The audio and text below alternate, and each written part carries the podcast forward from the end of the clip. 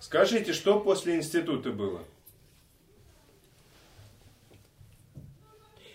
Ну, давайте я чуть-чуть, что было, что было в институте, как бы к нему не, не очень связано. Ну вот, до института у меня было добираться далеко. Э, жили мы какой-то в крохотной комнатушке, метров э, восемь-девять, э, чуть не в пятером. На станции отдых. Ну, там нам... Потому что мы же из Воронежа убежали от немцев. А Воронеж был разрушен до основания. Он дважды переходил от немцев к нашим и от наших опять к немцам. И от него ни от чего не осталось. И моя мама, была только мама, я, моя сестренка на три года постарше, старый дедушка. Больше отец умер до войны за три года. Даже за, за ну не за четыре, что ли. Он участвовал в той войне с немцами, но до этой не дожил. То, наверное, обязательно пошел бы.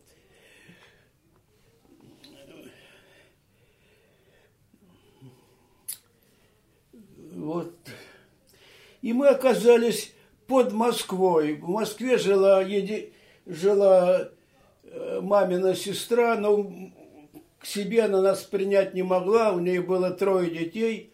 Маленькая там э, это, жил площадь. И вот мы где-то от Москвы, от Москвы от километров 30, наверное, Э, там в этой крохотной комнатушке нам просто как, как сторожам это отдали, даже деньги за это не брали, малюсенькое. Вот, и каждый день я ехал в институт, в полиграф-институт, в свой полиграфический институт, и обратно.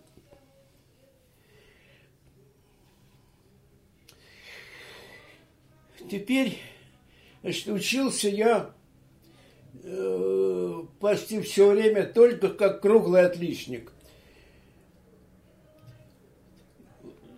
Ну, по рисунку у меня была э, пятерка, начиная со второго курса, неизменно.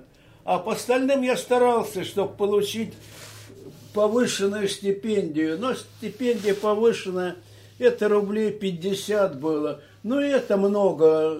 Даже это было хоть какое-то подспорье мама, потому что сестра тоже учился, я учил, я учился, вот. А мама работала на какой-то, там, неважно, какая работа, но с крохотной, там, что-то с крохотной зарплатой. И мне надо было получить повышенную стипендию, ну, рублей на 50, что ли, на ерунду. И я кончил э, полиграф-институт на все пятерки абсолютно. Это я один в группе, другого такого дурака или полудурака больше не было. И здесь э, распределение. Приехал к нам какой-то человек. Почему-то все люди, которых я видел, такие из военной касты, все они были в сером гражданских костюмах. Такой, я помню, был, меня первый удивил, э, это было уже в 52 году, когда была 70-я, по-моему, годовщина рождения Иосифа Виссарионовича, и я, я не знал и пошел э, в институт, в этот, э, ну, Пушкинский музей – Пушкинский музей, туда очень часто ходил, не, по сто раз смотрел греков. Я так на них насмотрелся, что сейчас, когда я хожу, я уже на них не смотрю, смотрю другое. А тогда для меня это было как открытие, как какой-то философ сказал. Они нас не какой-то, а этот великий немецкий писатель, как его, на, на фамилия? Гёте. А? Гёте. Гёте, Гёте. Гёте сказал, что они дали нам, греки дали нам понятие красоты, что такое. До сих пор весь наш мир, не восточный, а именно вот э, европейский, живет по тем меркам, которые оставили греки. И я туда ходил буквально через день. И, на греков смотрел, и западное искусство. И вот иду я на, на втором этаже к своим любимым грекам, как вдруг загудела сирена, и побежали человечки в сером. Я уже это, что-то не то.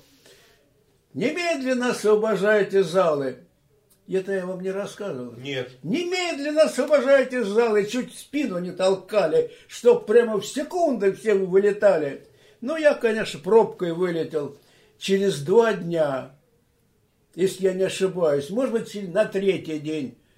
Ну, очень быстро там был открыт зал музея подарков Иосифу Виссарионовичу Сталину к 70-летию его дня рождения. По-моему, к 70-летию. Вот, я пошел на это 70-летие. Ну, так интересно. Все было выметено. Ни картин, там не было э, ни этих скульптур, все, не все, но э, которые были уносимы, все были вынесены. И, и весь этот Очередь стояла, не огромная, но стояла очередь. И я простоял, наверное, полчаса, надо же посмотреть, что там такое. Ну, вот там такие вещи. Была очередь к какому-то мастеру, он рисовое зернышко клал, давал увеличительное стекло, и смотришь, а на зернышке целая тирада из сталинской какой-то, ну, там, э, что-то какого-то поучения Иосифа Виссарионовича. Надо было это и прочесть, так читалось хорошо. И вы знаете, колоссальное количество игрушек, мотоциклов, велосипедов, э, каких-то игр, и еще чего-то, еще чего-то. И какая-то девочка там перенарисовала, там, ей направили, что надо написать. Ну, это я так смотрел без отвращения, конечно. В то время это не могло быть. Ну, так это, но очень скучно. А потом, вот уже года э, лет семь назад, когда у нас до нас дошли вот такие западные, э, западные новые, новые образцы, что такое искусство, как надо рисовать я подумал тогда, когда посмотрел, ах, как бы эти работы были сейчас э, ко времени. Какие-то дети что-то рисовали, там это, всякую э, чепуху. Ну, вот, но потом я в этот зал уже больше не ходил никогда. Ну, это, в общем, не очень-то интересно. Что-то что-то я спешу и говорю какую-то чепуху. Нет, все хорошо. Э, вы смотрите. Значит, расскажите о том, расскажите о том, что случилось после завершения вашего института полиграфа. После завершения института у нас было распределение. Приехал опять-таки какой-то не, не старый человек в сером костюме. Я уже прекрасно знал, что это значит. То есть он глава этой распределительной комиссии. Вот. И так э, в Москву, в Москву, в Москву, в Москву, там двух человек куда-то еще, опять Москву, Москву потом до меня. Ну, вам вот-вот вот куда? Улан-Удэ. И я так про себя, я не хотел э, говорить. Это за то, что я единственный из всей группы круглый, совершенно отличник. Да, да, вот таких единственных отличников мы должны на самые трудные участки посылать. Ну, хорошо. А в действительности как вы это определили? А? а как вы думаете, почему произошло, что вас отправили? Ну, в действительности, а что здесь э, думать нечего? Я не столько, нет, нет, нет. нисколько не возмущался. Это был 52 год, уже началось такая начало, но очень страшноватое сталинское антисемитское, значит, почти как в Германии началось. Только что он посылал там в такие места, которые бы евреи сами передохли. И не надо было их, как немцам, там убивать чего-то, детей бросать в колодцы. Это не нужно было. Вот. И назначили меня в Улан-Удэ художественным редактором брат монгольского книжного. Нет, си, си... Вы сидите, как сидите, я к вам буду подходить. Хорошо. Но вопрос такой. Вы говорили, что в полиграфии было много евреев. Говорил. Совершенно. Вот. А что стало с теми другими? Их тоже куда-то отправили? Ага. Или они остались в Москве? Вы, вы, вы знаете, это удивительно. Удивительно, потому что это был, когда поступали, был 52 год. Это было самое такой подъем антисемитизма. И почему-то их евреев совершенно не брали на медицину. Пускай он там э, гений медицины, э, он, вся жизнь его, и он талантливый человек, это не имело значения, ни малейшего. Пошел вон. Их не брали на, на истфак, на ваш в университет, даже смешно было говорить. Хоть он там э, семь пядей в голове по этой теме. Их не брали никуда. Ну почему? Я до сих пор иногда себе задаю этот странный, очень странный вопрос в полиграфический институт, который, в общем, идейный. Он же на нем держался, э, он выпускал этих главных, э, главных сподвижников э, социалистического общества. Вдруг можно было поступить. И не только на, на художественное отделение, где более-менее понятно. Ну, художники, куда от них все равно ни толку, ни, ни, ни, ничего нету. Пускай поступают. Но их было много на литературном отделении, где готовили редакторов. Их было очень много. И я тогда на первом курсе еще удивлялся до невозможности. Как так? Ну, не пон... мне до сих пор это непонятно. Ну, так было. Правда, было очень много, на нашем курсе было очень много э, военных ребят. Раненых там в руку, в ногу и не раненых. Потому что почти все, все э, такие взрослые, старше школьного возраста, э, были все э, вернувшиеся с фронта. Угу. Вот. И не, верну, и не вернувшихся с фронта было только три-трое. Ну, может быть, что-нибудь поинтереснее, посмешнее рассказать. Нет, вы скажите, я вам задал вопрос. Вот вы говорите, что вас отправили в Бурят-Монгольскую да, АССР, да. потому что вы считаете, ну, вы объясняли это тем, что вы еврей. А других евреев куда отправили? Или в Москве оставили? Ага, понятно некоторых евреев оставили в Москве, ну я сейчас не помню, ну немного, а в основном их отправляли подальше, э, куда-то в Среднюю Азию, я помню, вот там такой э, весь простреленный, там у него сколько ран было, я уже забыл даже. Его отправили куда-то в Среднюю Азию. И вообще это, я должен сказать, что так как весь институт был не похож на, на то время, как будто он вынырнул вот из нашего времени, принимали евреев на, это, на редакторское отделение. Их там было чуть не половины, потому что это моментально весь, что в полиграфии не обращает внимания на, на на национальность, она моментально вся, и бросились туда э, очень много. И там было много таких принятых евреев. Для меня это как тогда было совершенно непонятно, так и сейчас. Почему на медицинских, где там никакой э, политики не было и быть не может, а было просто, э, просто медицинское мастерство и все. Э, их не принимали, а здесь, где чистая политика, там, да еще какая, печатная, их принимали совершенно так же, как русских, на общих основаниях. Это для меня загадка, очень, правда, приятно. Я и до сих пор невероятно благодарен тем, кто разрешил это. Может быть, хоть директор был такой, э, ну, уважаемый человек, что я поступил на этот, в этот институт.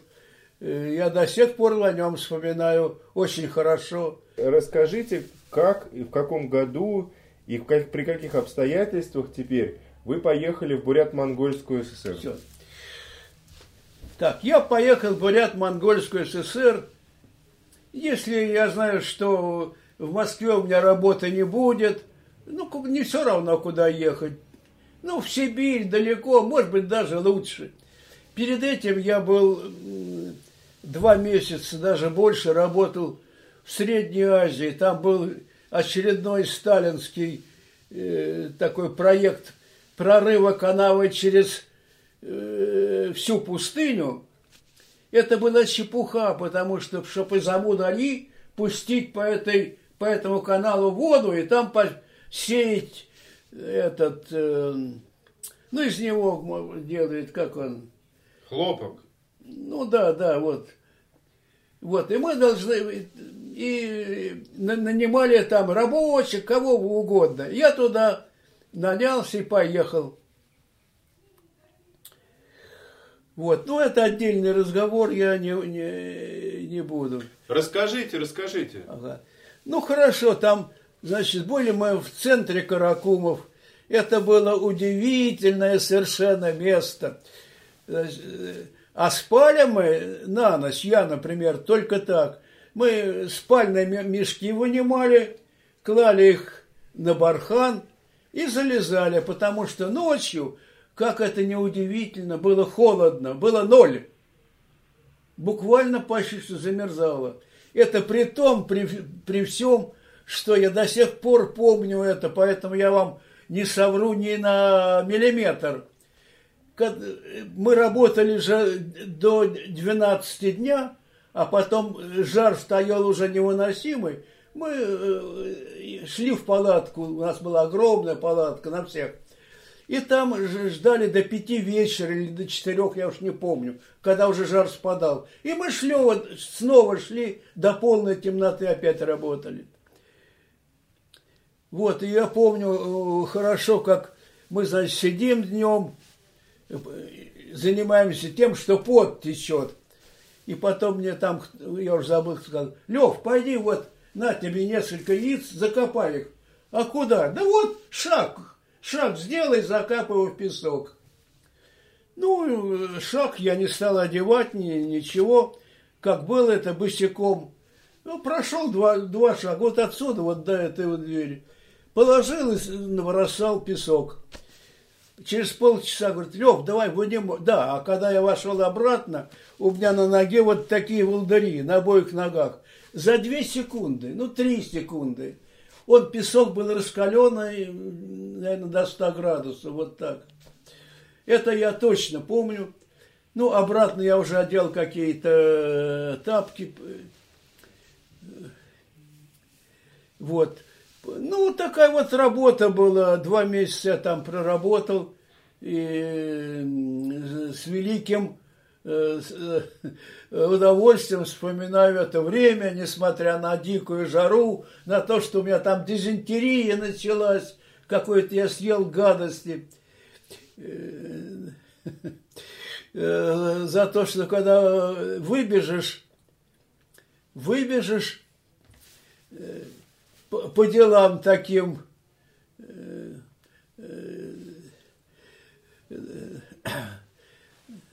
туалетном, угу. то надо, во-первых, взять палку, потому что вот такие какие всякие змеи ядовитые, хоть одна да проползет рядом. И вот надо было от них обороняться.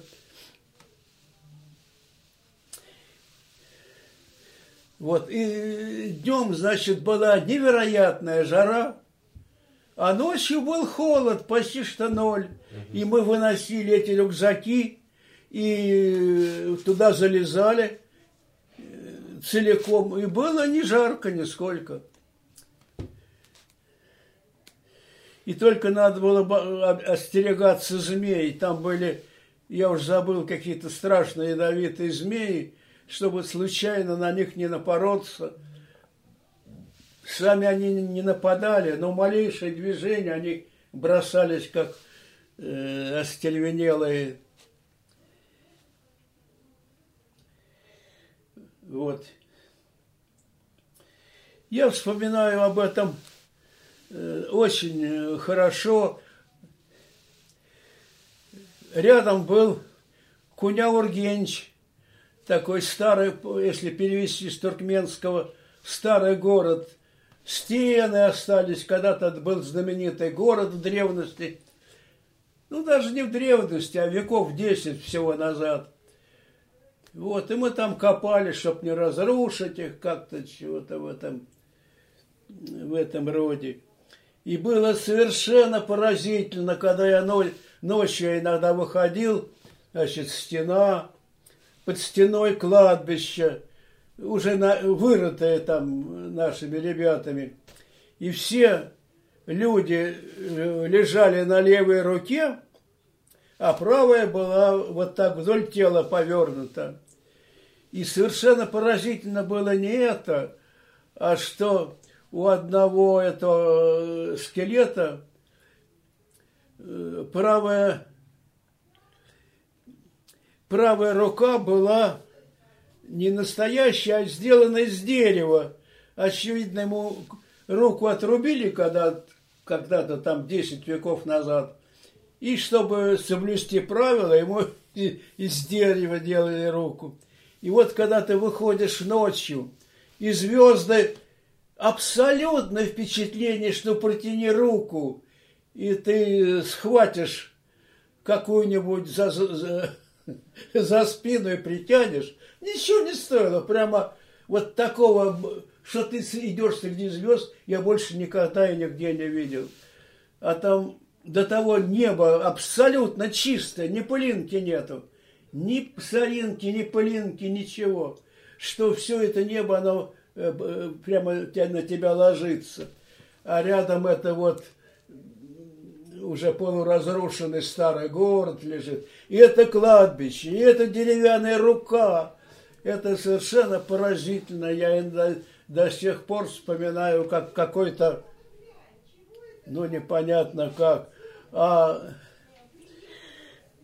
большая медведица, подтянись на, на, на ногах, и ты до нее дотронешься. Прямо вот она перед тобой была. Это удивительно. Были там э, и, и не очень хорошие, мягко говоря. Один раз был песчаный буран. Это, вы знаете, какая-нибудь там дождик по сравнению с ним. Это чепуха. Это когда Э, ничего нет, потому что весь это миллиарды тонн этого пес, этих барханов, они все это поднимаются, а ветер невероятной силой. Я помню, я стоял, палатку нашу снесло к черту, ее не было, и спрятаться было негде и некуда. И я стоял вот так вот головой к ветру, чтоб меня не унесло. И меня засыпало и в уши, и там в, и в рот хоть не дыши. Это было очень тяжело.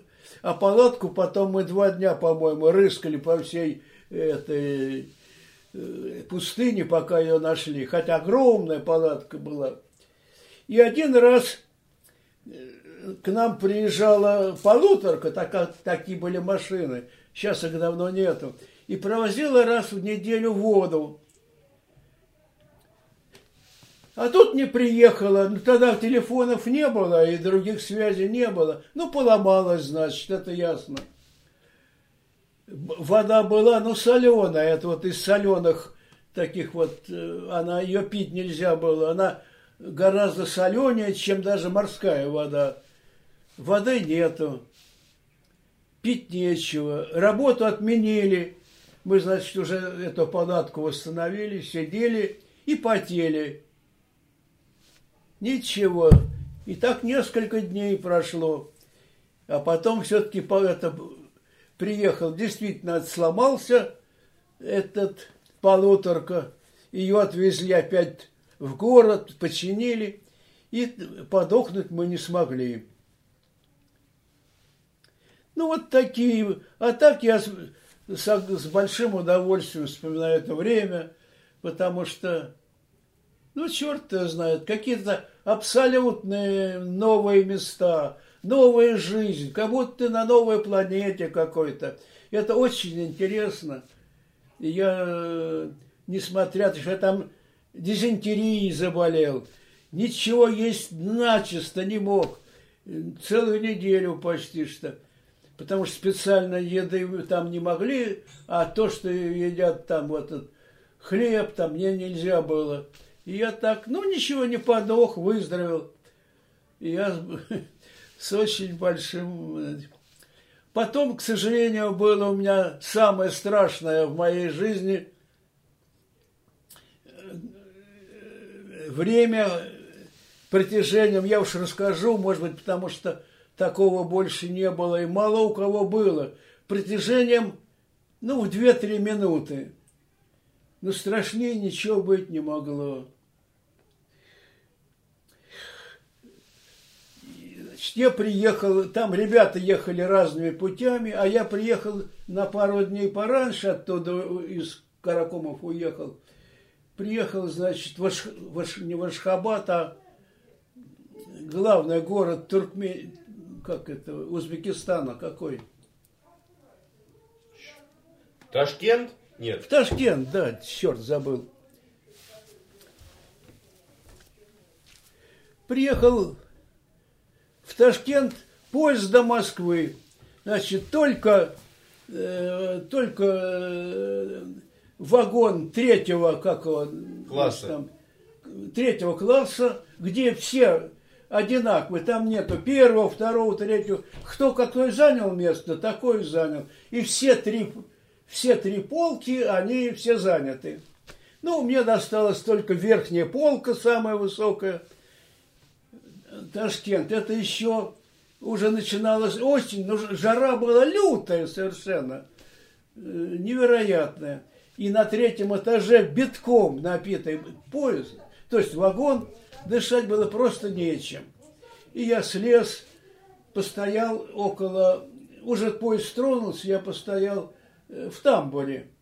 Ну, что-то ноги устали. Потом я вспомнил, как когда-то я был на военных курсах, и мы с ребятами ехали на них на крыше поезда. И тогда сейчас этих нету, там такая был переступ между вагонами, там можно было открыть дверь, как-то вот так перепрыгнуть, и потом залезть.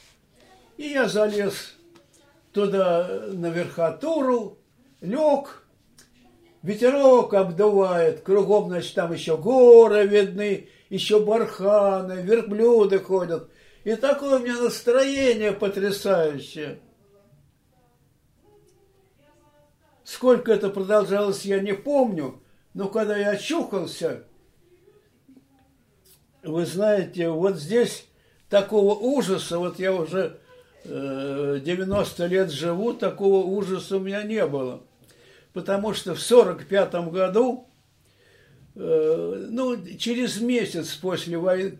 победы там в войне, я в отдыхе был, значит, стоял на станции, там, где останавливали, ну, маленькая станция. Угу.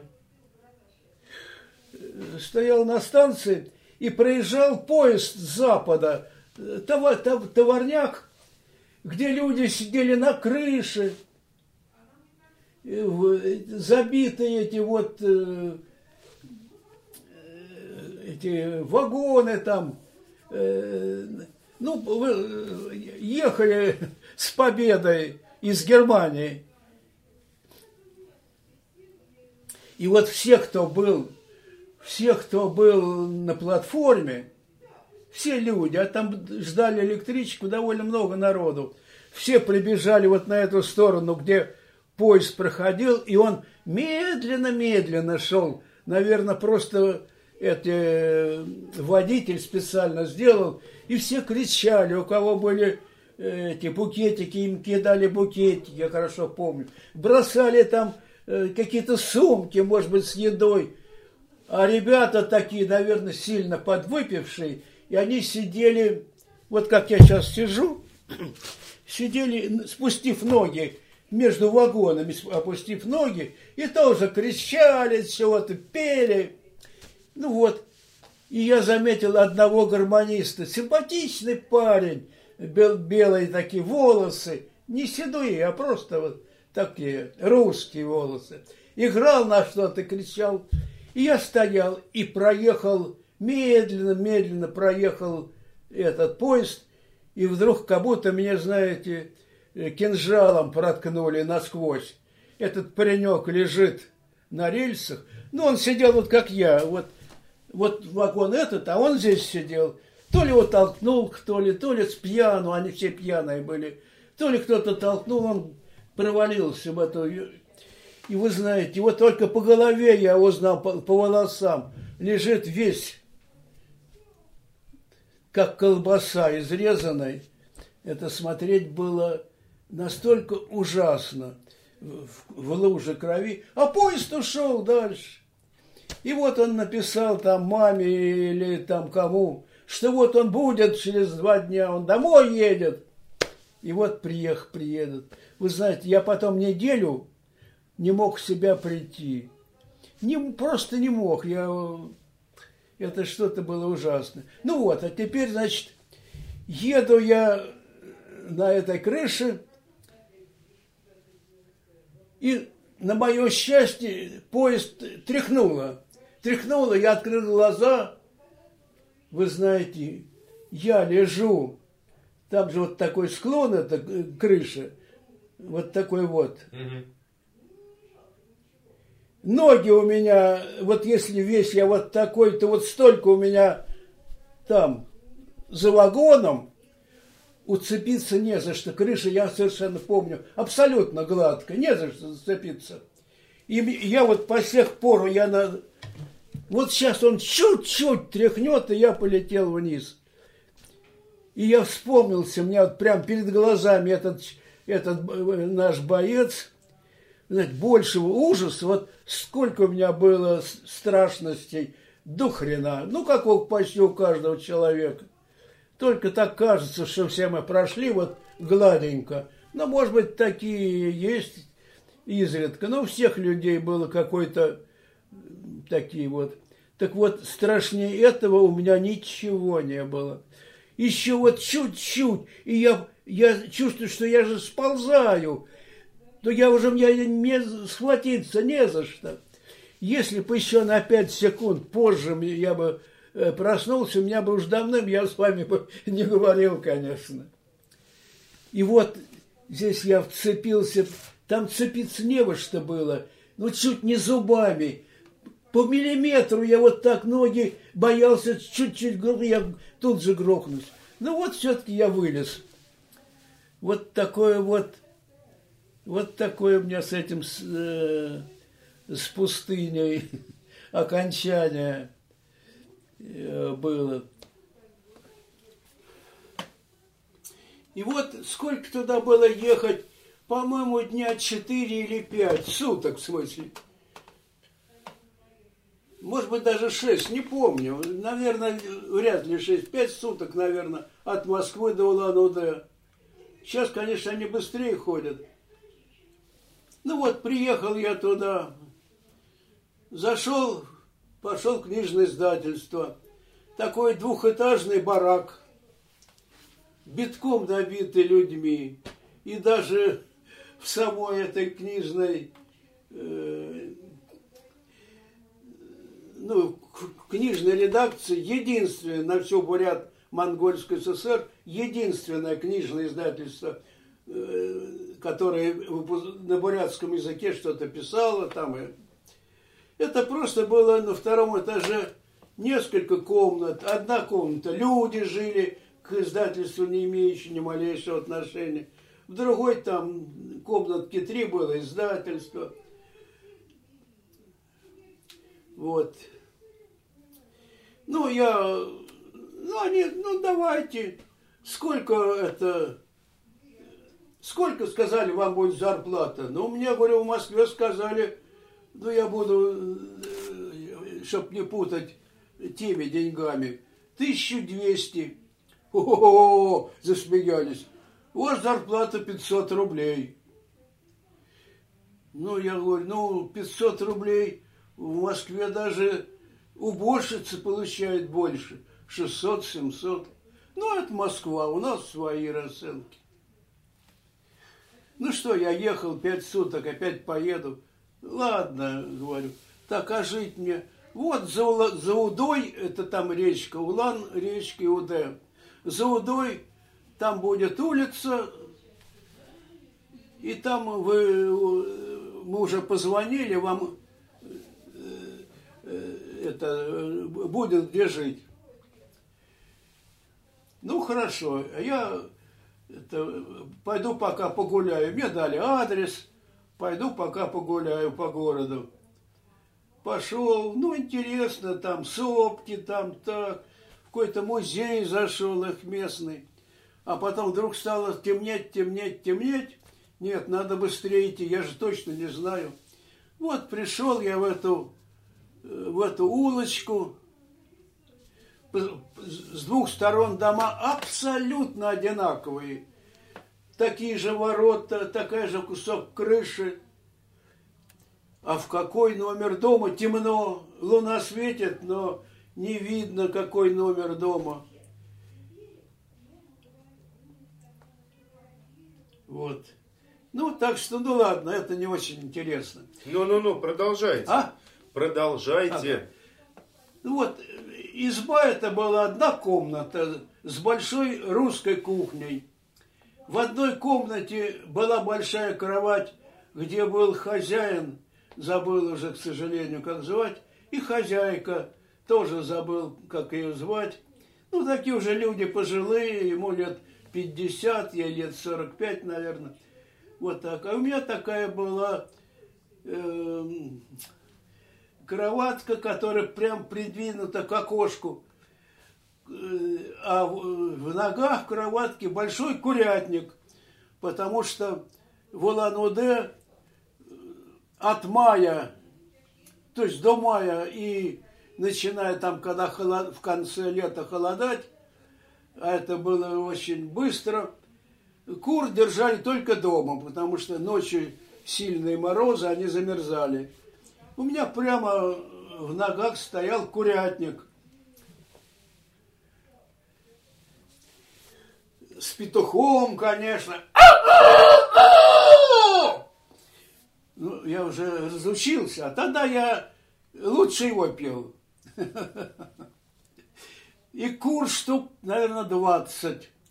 Запах был, уж на что я, ну, не месяц я привыкал, потому что хозяин и хозяйка были староверы, это весь вся улица была староверская.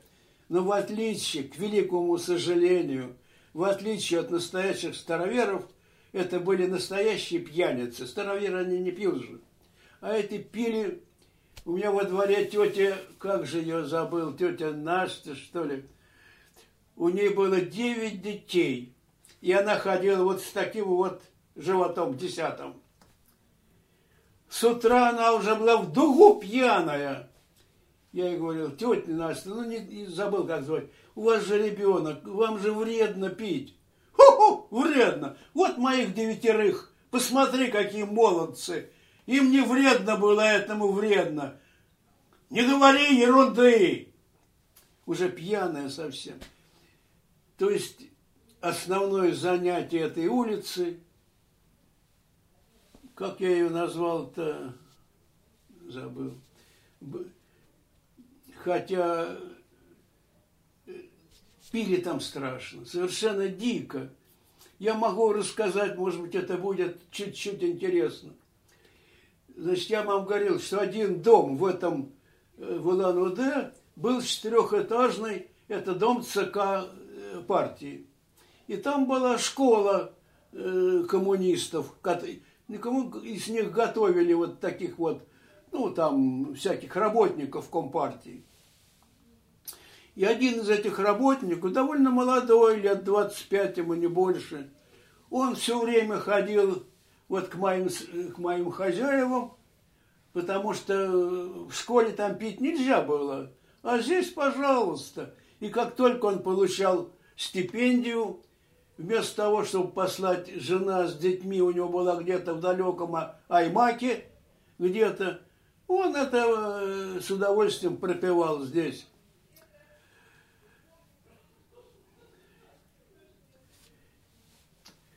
Вот. Так вот, я так, и, так я жил.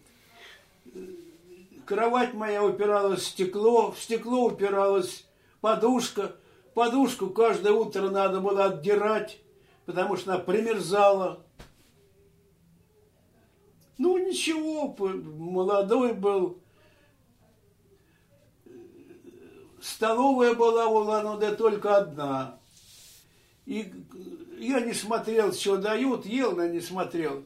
А потом подошла ко мне это вот, что там у вас, суп? Сейчас, сейчас. Взяла старую тарелку, у нее была на подносе, так вот смахнула рукой старую еду и наливает мне в эту тарелку.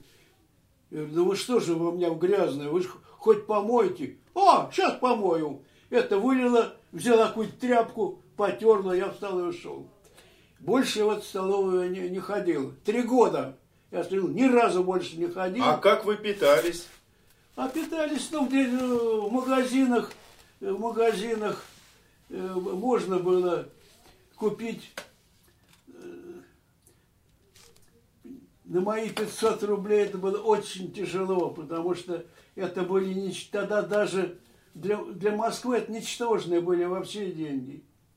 А там тоже ничтожные. Питался в основном черным хлебом с картошкой.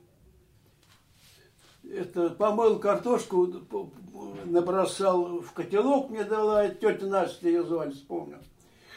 И она мне варила, ставила в русскую печку вместе с своей. Вот и что, другой еды у меня не было ни разу.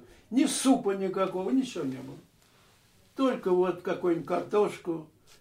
И с собой брал хлеба, не помню с чем. Там дешевая какая-то колбаса была совсем. Так, значит, платили мне 500 рублей. Моему помощнику,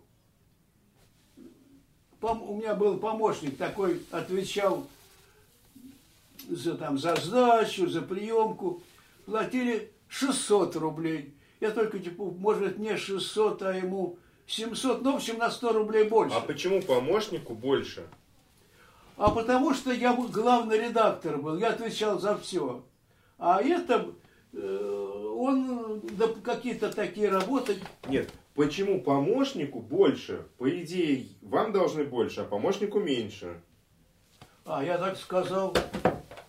А, так вот, да-да, совершенно верно вы говорите. Но он получал больше, чем я. А почему? Сейчас я вам объясню, почему. Рублей на 200 или на 100, не помню.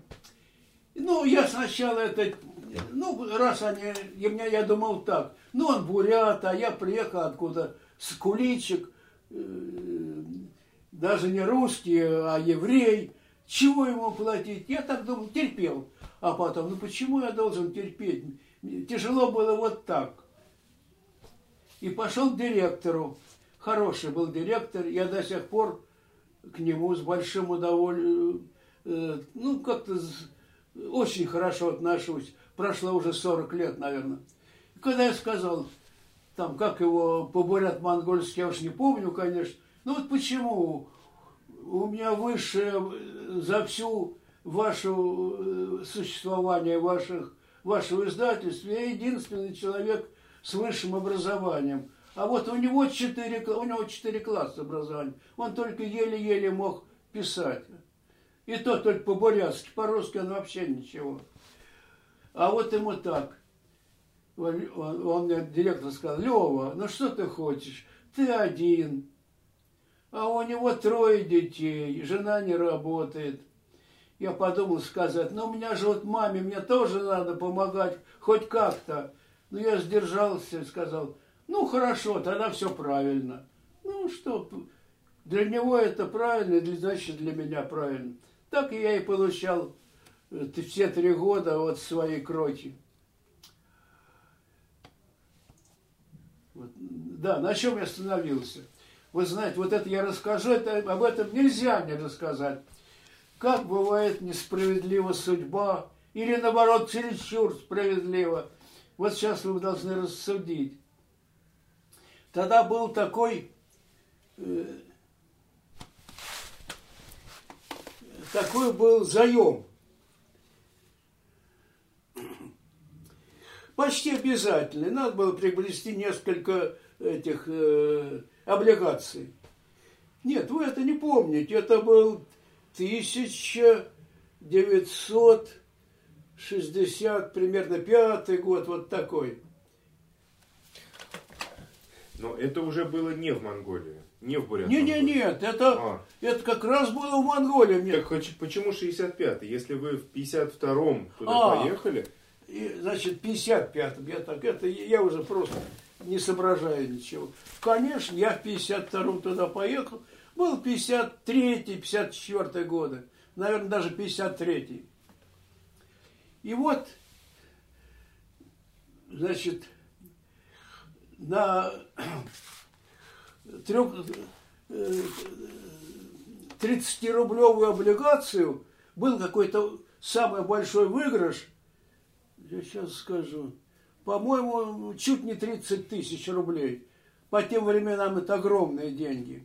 Так вот этому бурят-монголу, который учился, э, учился в высшей партийной школе, а пьянствовать приходил к моим, к моим хозяевам, ему выпала эта облигация. Это немыслимо. Но только так, как он пожадничал купить целиком, он купил половину.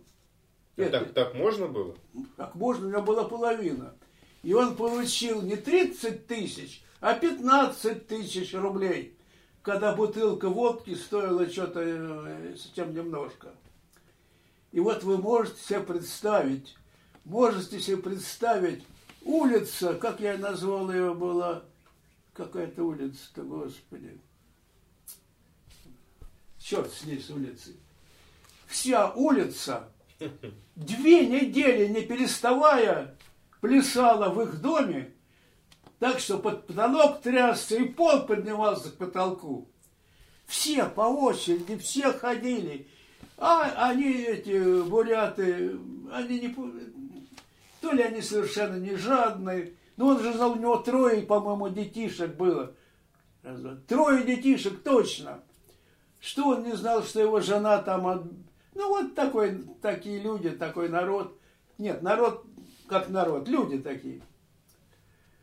Вот, и мне этот вот э, хозяин говорит, ну ты, Лев, уходи. Здесь тебе, де, ты не пьешь, а я не пью, они дают там. Ну, я, может, глотну глоточек, не, мне не надо это. Тогда ты уходи, тебе здесь спать не дадут, ты всю ночь будешь не спать. Я почти месяц, не месяц, меньше, дней 20, я спал в этом, в издательстве на своем столе. Просто это пальто не вешал, а клал пальто. Одеваться я был, не одевался, я вот целый этот вот спал так. Водка была дешевая, и с утра до ночи. Потом кто-то ко мне пришел, не помню кто, Лев, можешь идти уже, все, кончилось. И вот представьте себе, я прихожу, я даже бросил работать, днем пошел. Пришел днем, Первое, что это нестерпимый запах такой это вот плохой водки какой-то, чудовищный, такой, что дышать трудно. За две недели там набралось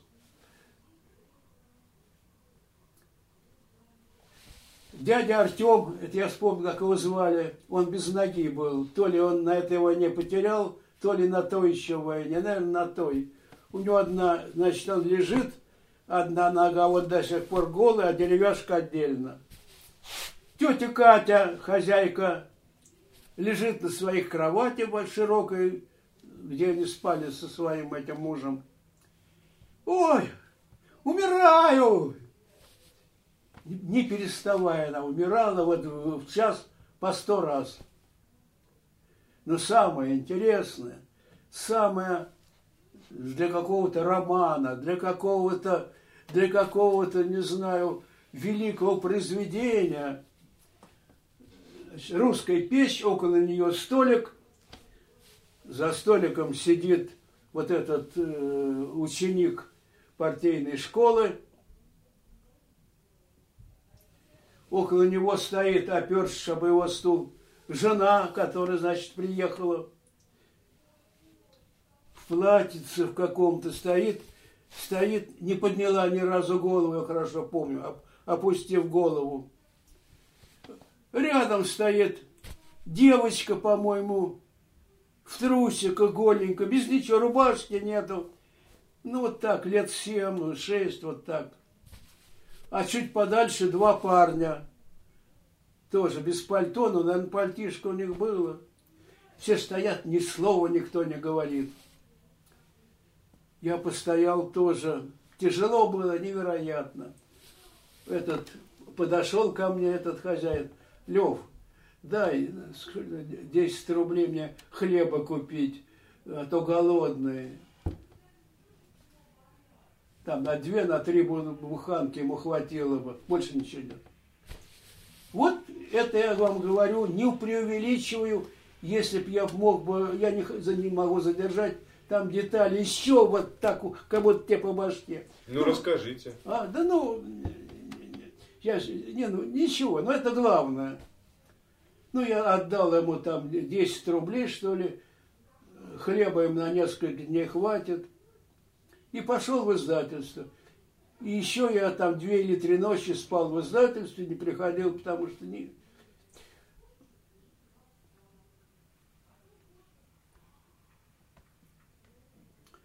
Вот такое, такое, причем жили там эти, как они, как это народ-то называется? Буряты. Нет, эта улица не это была русская улица, это у которых христианская... Старообрядцы. Старообрядцы. Причем старообрядцы не пьющий народ. Они настоящий старообрядец не, вообще не пьет. Он даже не пьет, если кто-то ему подал стакан воды, он его выльет и нальет себе новый. Они не пьют. Таких лютых пьяниц я больше никогда и нигде не видел. И вообще, это пьянство, я тогда думал, что же это за ужас, что это за человеческий бич. Ну, какой он не есть наш, ну, не, не, не, ну нельзя же так, это я не знаю, от кого это зависит, от Бога, от самих людей. Это же как такой ужас – такой невероятный. Или я, может быть, даже вам рассказывал когда-то, когда я иду, э, шел, э, черт, башка, не помнят, какой-то северный народ, я забыл. Аймак у них, что ли, такие палатки. И перед палатками сидят старухи, особенно одна мне, я до сих пор ее помню. Старуха в ночной рубашке, ну, рубашка по колено, ноги голые, мороз за 40 это точно, потому что это далеко на север, это уже не Улан-Удэ, это забыл, как эта область называется. Сидит правда, на порожке, насколько я, на деревянном порожке, но ноги голые, на снегу. И вот пьяная, и чего-то, что-то она, как, как поет чего-то, вот так раскачиваясь, сидит. Господи. Вы знаете, такой ужас. Такой ужас. И я даже, даже, я даже вот, что есть второй закон термодинамики, что все, все стекается к среднему. То есть, что все, вся жизнь кончается.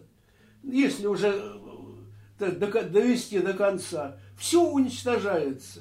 Я даже тогда про это подумал. Как же такое? И где там еще какая-то старуха сидит на 40-градусном морозе голуби.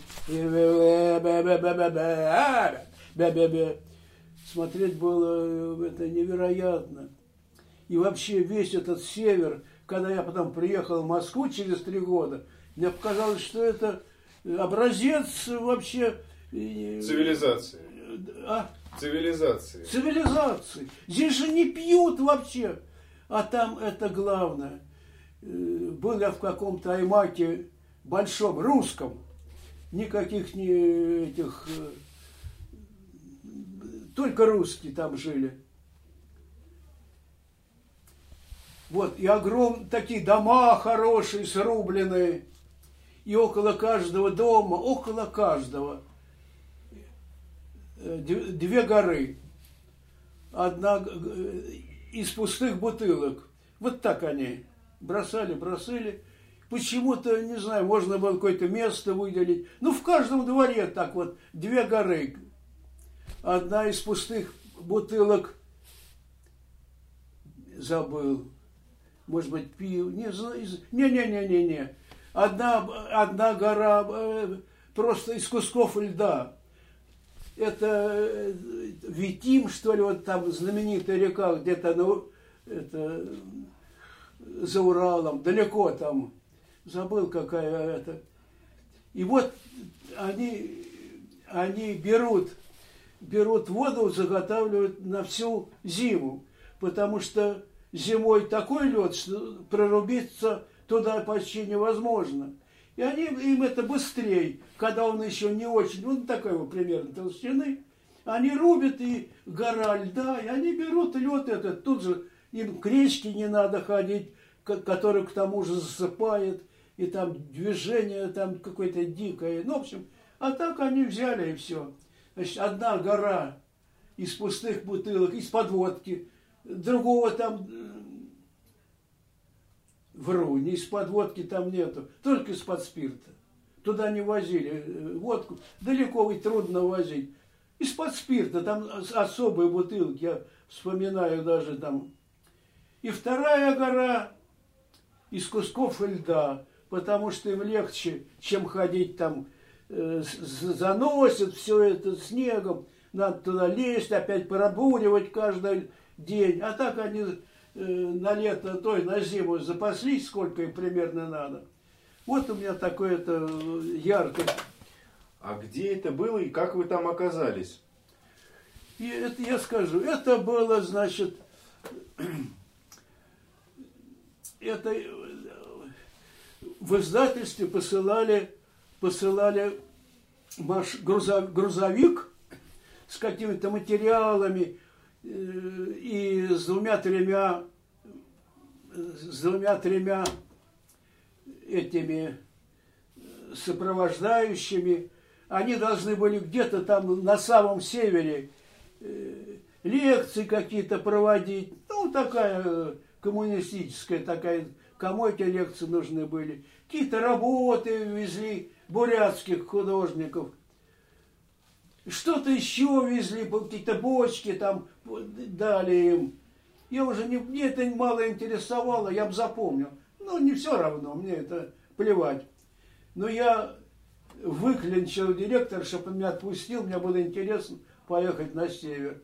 И вот я месяц там пропутешествовал. И очень был доволен. Замерзал, чуть не подыхал, но доволен был невероятно. Это какие реки я там видел, какие любопытно, ну, интересно. Как-нибудь придете, я покажу рисунки людей. Остальное я там не успевал делать, но людей я такие... А как вы ехали? На поезде? На поезде. Дело в том, что там мы проехали, может быть, тысячу километров, наверное, не меньше. Дорог там не... В то время, может быть, сейчас построили. Никаких. Но зимой, когда вот снега не... Вот столько и больше не высыпает. Там снега нету. Все ледяное, и вот столько вот снега. Машина может проехать. В то время, может быть, сейчас, наверное, дороги там построят, тогда не было никаких дорог. И вот так мы ехали. Шофер примерно много раз бывал в этих местах. Он знал примерно. Вот. Первый раз я ехал э, в начало пути, это было что-то ужасно. Потому что когда они едут, они так-то народ только делает, что пьют. Но прежде чем ехать, надо выпить. И вот такой столик – поставили вод, это, водки, там это не напиток, это для женщин, только спирт. Шоферу, правда, дали немножко водки, спирта ему не дали. Потому что дороги же нет, он должен выбирать по памяти и не, не проехать куда-то. И меня налили полстакана водки. Я говорю, вы знаете, я не пью, я водку-то, то есть это Спирту, спирт, спирту напить, спирт, 100 градусов. Я, говорю, я говорю, я водку даже с, с большим трудом, это я никогда в жизни не пил. Что у меня как э, пьяного повезет? Ничего, ничего. Ну, в общем, к моему великому огорчению, полстакана таки я выпил это спирта чистого. А для них это, они, скажем, пиво вообще не признают. Это э, руки мыть. Это вообще не напиток. Водка, это можно, тоже мура, только спирт. Вот где я там и дальше ехал на север, кроме спирта у них другого напитка нету. Чистый 100-градусный спирт, все. Или там без двух-трех градусов. И как они пьют. Ну, вот у них уже какое-то какое-то противоборствие, что ли, есть. Они ничего, живут, не умирают. Может быть, тот дикие морозы, которые там э, ну, больше половины года. Может быть, они как-то это э, немножко это, сдерживают все это. Наверное, так. Вот. А потом мы приехали в какую-то большущую деревню, а отпуск у меня, который я выпросил, там две недели, что кончился. И я, а в этой деревне э, это почта, я шлю телеграмму. Разрешите мне еще две недели пропутешествовать? Ответ, ни в коем случае. Вот. Ну что же, я не могу не подчиниться. Смотрю, стоит грузовик.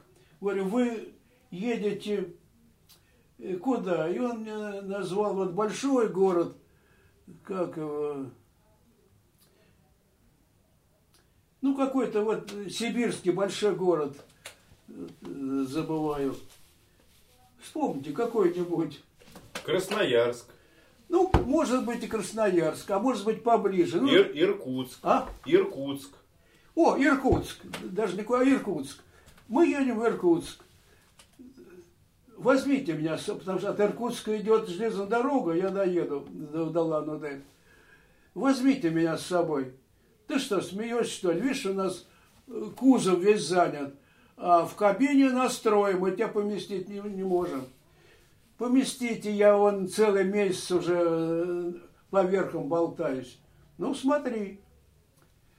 Значит, вечером, уже совсем вечером, они развернули машину, я залез в кузов, там какие-то ящики, ящики. Я присел к этой, в кабине, к обороту ее, чтоб не, не продувало. У меня был, мне еще в Улан-Удэ дали такой э, тулуп из барана, валенки, шапка теплая, ну, ничего со мной не будет. И я прислонился, чтобы меня ветром не обдавало, вот к стеклу заднему кабины. Едем, час-два, спать я не могу, потому что трясет. И я чувствую, что я замерзаю. И а что делать? Делать нечего. Ну, 40 градусов мороза. Она... Вот, ну здесь, к счастью, подъехали к этому городу, а может быть к другому, ну не имеет значения. И там какая-то это, чайная, чайная. И я пытаюсь встать, не могу. Это у меня первое, единственный раз в жизни были, я не мог просто встать. Эти двое ребят влезли, один за одну руку, потому что я так не мерз, но у меня, меня все так промерзло. Другой за другую руку. Вынесли, значит, и опустили вниз. И повели в этот самый... Чайно. В этот э, заведение. И вот я там горячего чая попил, и обратно я уже шел, шел сам. Сам шел медленно, правда, но они меня подкинули, а уже стало потеплее немножко, солнышко зашло. И вот я дошел до вокзала. А билеты были только на поезд Москва-Пекин. Тогда была такая песня. Москва-Пекин, Москва-Пекин та-та-та-та-та-та-та-та. Сталин и ма... И, и, да, Сталин и ма слушают нас, слушают, такая знаменитая песня. Играет эта музыка, подхожу я поезд Москва-Пекин, зелененький, чистенький, свеженький, как будто прямо для Москвы и то редкость. Стоит этот контролер, ни одного человека посмотрел на меня, а я в валенках, в этом рваном, баранем, перелатанном тулупе. А это дорогой поезд. Я еле-еле собрал до улан на билет. Покачал головой. Ну иди! Я зашел, ковры, цветы стоят у каждого окошка и ни одного человека. А почему ни одного человека? А черт его знает. Понимаете, может быть потому, угу. может быть потому, что это дорогие билеты. Угу. Не, не пора вам. Чуть-чуть. Чуть Может быть, в этом вагоне, кроме меня, и это я прекрасно помню, и музыка играла. Даже помню это, это пела, как ее, но не, не важно, буду вспоминать. Даже музыку эту помню. И я сел один, здесь э, цветочки стоят. И к вечеру, ну, почти весь день ехали, доехали. Вот так. Так что, так как у меня было несколько таких поездок, то я более-менее это знаком и очень э, был рад, какие люди, и русские какие-то. Зашел в избу в одну, старушка с какими-то очками, ну, такая старая-старая. Я зашел, говорит, вот, вот мне э, так жалко, жалко, вот Льва Толстого не дочитала, а вот читать стало трудно мне. А у меня один глаз совсем, по-моему, не видит, а на втором тоже что-то. Надо же, хоть заброшенной, перезаброшенной э, деревушке, где и вдруг вот такой э, человек, который интересуется Толстым, вот она жалеет, что не может прочитать. Это было и таких вот неожиданных, удивительных встреч было много, и я поэтому э, с удовольствием вспоминаю. И мне не жалко, что я три года впустую, даже не впустую, а, книжное, оно такое, оно все время развивается. Когда я приехал, я уже застрял где-то там в потемках, но я даже не жалею, я немножко догнал. Сейчас я вообще считаю, что я э, догнал полностью. А тогда, ну что ж, зато вот это вот. Ну, там можно многое прочитать. То есть могу такой маленький, маленький совсем э, случай. Я вам про петуха рассказывал, по-моему. Так вот, этого про, а про, про этого Мишку не рассказывал, когда он поехал в один колхоз, э, ну, что-то там какие-то сводки взять, там как идет то-то, все. И там парень, а это же сразу после войны. Вот я, я, говорит, в этом селе один мужик. Все, все бабы мои. А я вот знаю, что, да, Мишка сначала этот смеялся, полчаса не мог остановиться. А я знаю, что вот Пушкин такой великий писатель, потому что у него баб было э, много. Как вы думаете, причем серьезно? Он бы так не хохотал, Мишка. На полном серьезе. Если я начну стихи писать, у меня тоже так же получится. На полном. Это вот что-то я запомнил. Это, ну, всякие такие вот, э, всякие. Потом про этого, э, про петуха я вам рассказывал. Ну, а так, там больше особенно не о чем рассказывать. Одно очень грустное, невероятно, в издательство к нам прислали таким редактором, не художественным, как я, а литературным, какую-то девушку из э, самого запада нашего. Почему ее прислали? Зачем? Я и до всех, вот когда вспоминаю, меня зло берет. Ну, меня-то ясно, и там, за, почему. Ну, зачем же из, из крайнего запада посылать на крайний восток? А там река течет, я забыл ее название. Единственная река, которая впадает э, в это великое озеро. В Байкал. В которое впадает в Байкал. Одна только река. Нет. Одна река нет, она впадает в, в единственную реку, которая впадает в Байкал. Я немножко путаю. Неважно. Ну, я видел так раза два девушка, лет там 20 с, небольшим, такого украинского, такого э, ну, похоже, ну, не, не важно это. И вот в воскресенье они пошли все, я забыл эту реку, которая впадает э, не в Байкал, а вот река, которая впадает в Байкал. Я, наверное, вам рассказывал. И они пошли купаться, а река эта бурная, э, быстрая. И она, наверное, плавает плохо и утонула. Ой. И мне было, а я, я даже, господи, я бы не пережил бы это. А я пошел порисовать, я не пошел плавать. Взял альбомчик, пошел куда-то. И когда пришел, мне говорят, знаешь, вот там Настя или как я утонула. Какой же это ужас. Это родители должны из какого-то крайнего запада ехать 10 тысяч километров. Для чего? Я потом еще хорошо, что меня там не было. Я тоже мог ее проворонить, потом вообще бы себе не простил. Но так я ни при чем, я не было там вообще. Ну, тяжело было невероятно. Вот такие, такие